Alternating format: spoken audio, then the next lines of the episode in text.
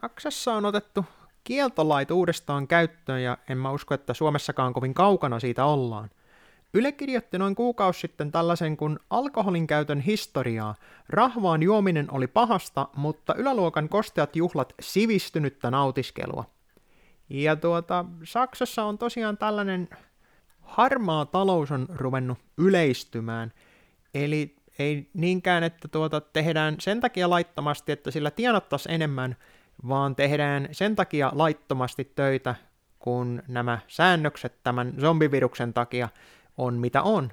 Eli tässä on, mä laitan linkkiin artikkelin tuota, tähän Saksasta tulevaan uutiseen, johon tosiaan puhutaan näistä, että kuinka esimerkiksi parturointi on tällainen paha asia, mitä ei saa tehdä. Mutta jostain kumman syystä nämä poliitikot, julkikset ja muut, niin niillä on kyllä aina tukka kunnossa ja kaikki hyvin, mutta rahvaan ei sallittaisi tällaista tehdä.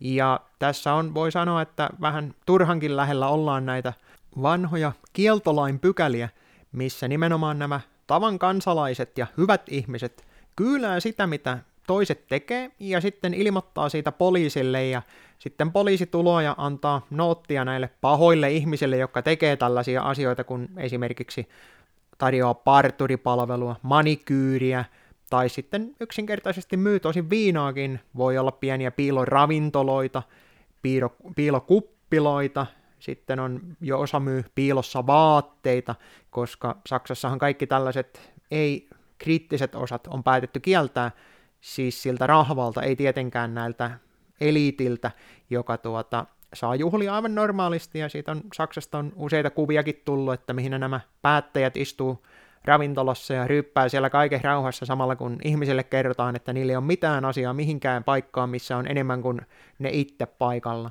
Niin tämä tällainen varjotalous on tosiaan ää, lisääntymässä runsaastikin Saksassa.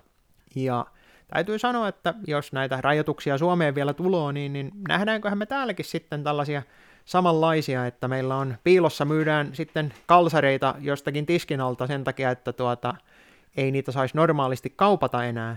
Että mihinkä kohtaan tässä otettaisiin niin tämä järki taas käteen, että siitä kieltolaista oli luullut, että opittiin yksi jos toinenkin asia, että millä lailla ihmiset reagoi siihen, että kun tehdään tällaisia täysin järjenvastaisia päätöksiä.